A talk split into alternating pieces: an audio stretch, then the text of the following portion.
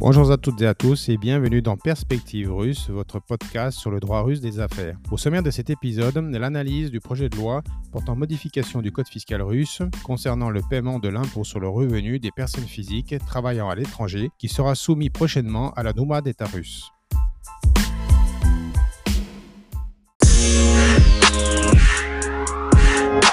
Nous passerons donc successivement en revue la réglementation actuelle, puis le contenu du projet de loi, et nous terminerons enfin ce podcast par une revue des conséquences possibles et des mesures à prendre pour anticiper l'entrée en vigueur du nouveau dispositif.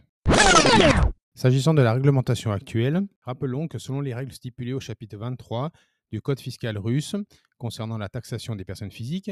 un individu est considéré comme un résident fiscal russe s'il passe en Russie au moins cent quatre-vingt-trois jours sur une période de douze mois consécutifs. Selon les précisions apportées par le ministère russe des Finances, le statut fiscal d'un contribuable individuel doit en pratique être défini pour une année civile entière en comptant les jours passés en Russie dans les limites de l'année civile. Ainsi, afin de bénéficier du taux d'impôt de treize voire quinze pour cent applicable aux résidents fiscaux russes, le contribuable doit passer au moins cent quatre-vingt-trois jours en Russie au cours d'une même année civile. A l'inverse, le redevable non résident fiscal russe, c'est-à-dire tout contribuable résident moins de cent quatre-vingt-trois jours en Russie dans une année calendaire,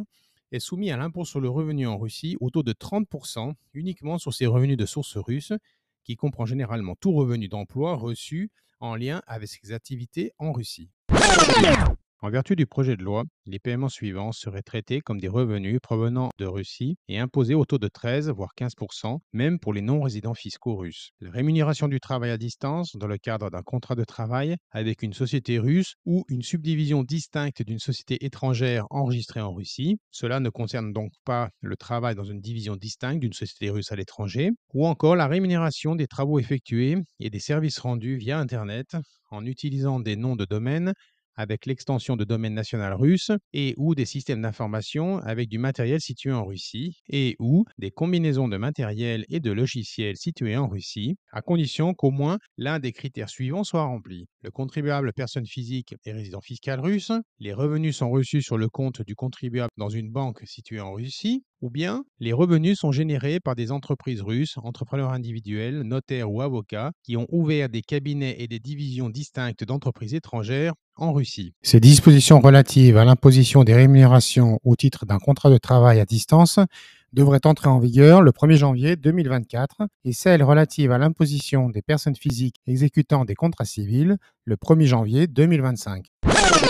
S'agissant des conséquences possibles liées à l'entrée en vigueur du nouveau dispositif, rappelons qu'actuellement, les entreprises ne retiennent souvent pas, pour le calcul de l'impôt sur le revenu des personnes physiques, les revenus du travail et des prestations de services dans le cadre de contrats civils à l'étranger, car ces revenus ne sont pas de source russe. Or, comme indiqué précédemment, si un particulier est résident fiscal russe, ses revenus doivent en principe être déclarés en Russie à l'impôt sur le revenu des personnes physiques et payés de ce chef le cas échéant. Ainsi, si le projet de loi est adopté, les citoyens travaillant à l'étranger dans le cadre d'un contrat de travail ou d'un contrat civil seront dans certains cas imposés à l'impôt sur le revenu des personnes physiques en Russie au taux de treize voire quinze pour cent. Une telle approche peut entrer en conflit avec les conventions fiscales de non-double imposition en vertu desquelles les revenus d'emploi sont souvent exonérés d'impôts dans un pays où le travail n'est pas effectué. Il conviendra donc d'analyser au cas par cas les conséquences éventuelles du dit dispositif sur une base bilatérale en fonction de la résidence fiscale du contribuable russe.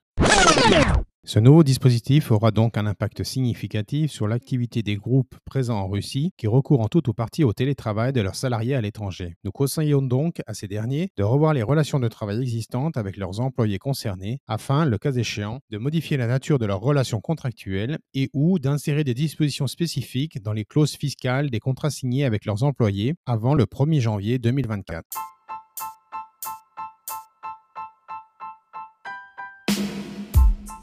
Ce podcast étant désormais terminé, nous vous souhaitons à toutes et à tous une excellente journée et vous donnons rendez-vous dans une semaine pour un nouvel épisode. À très bientôt.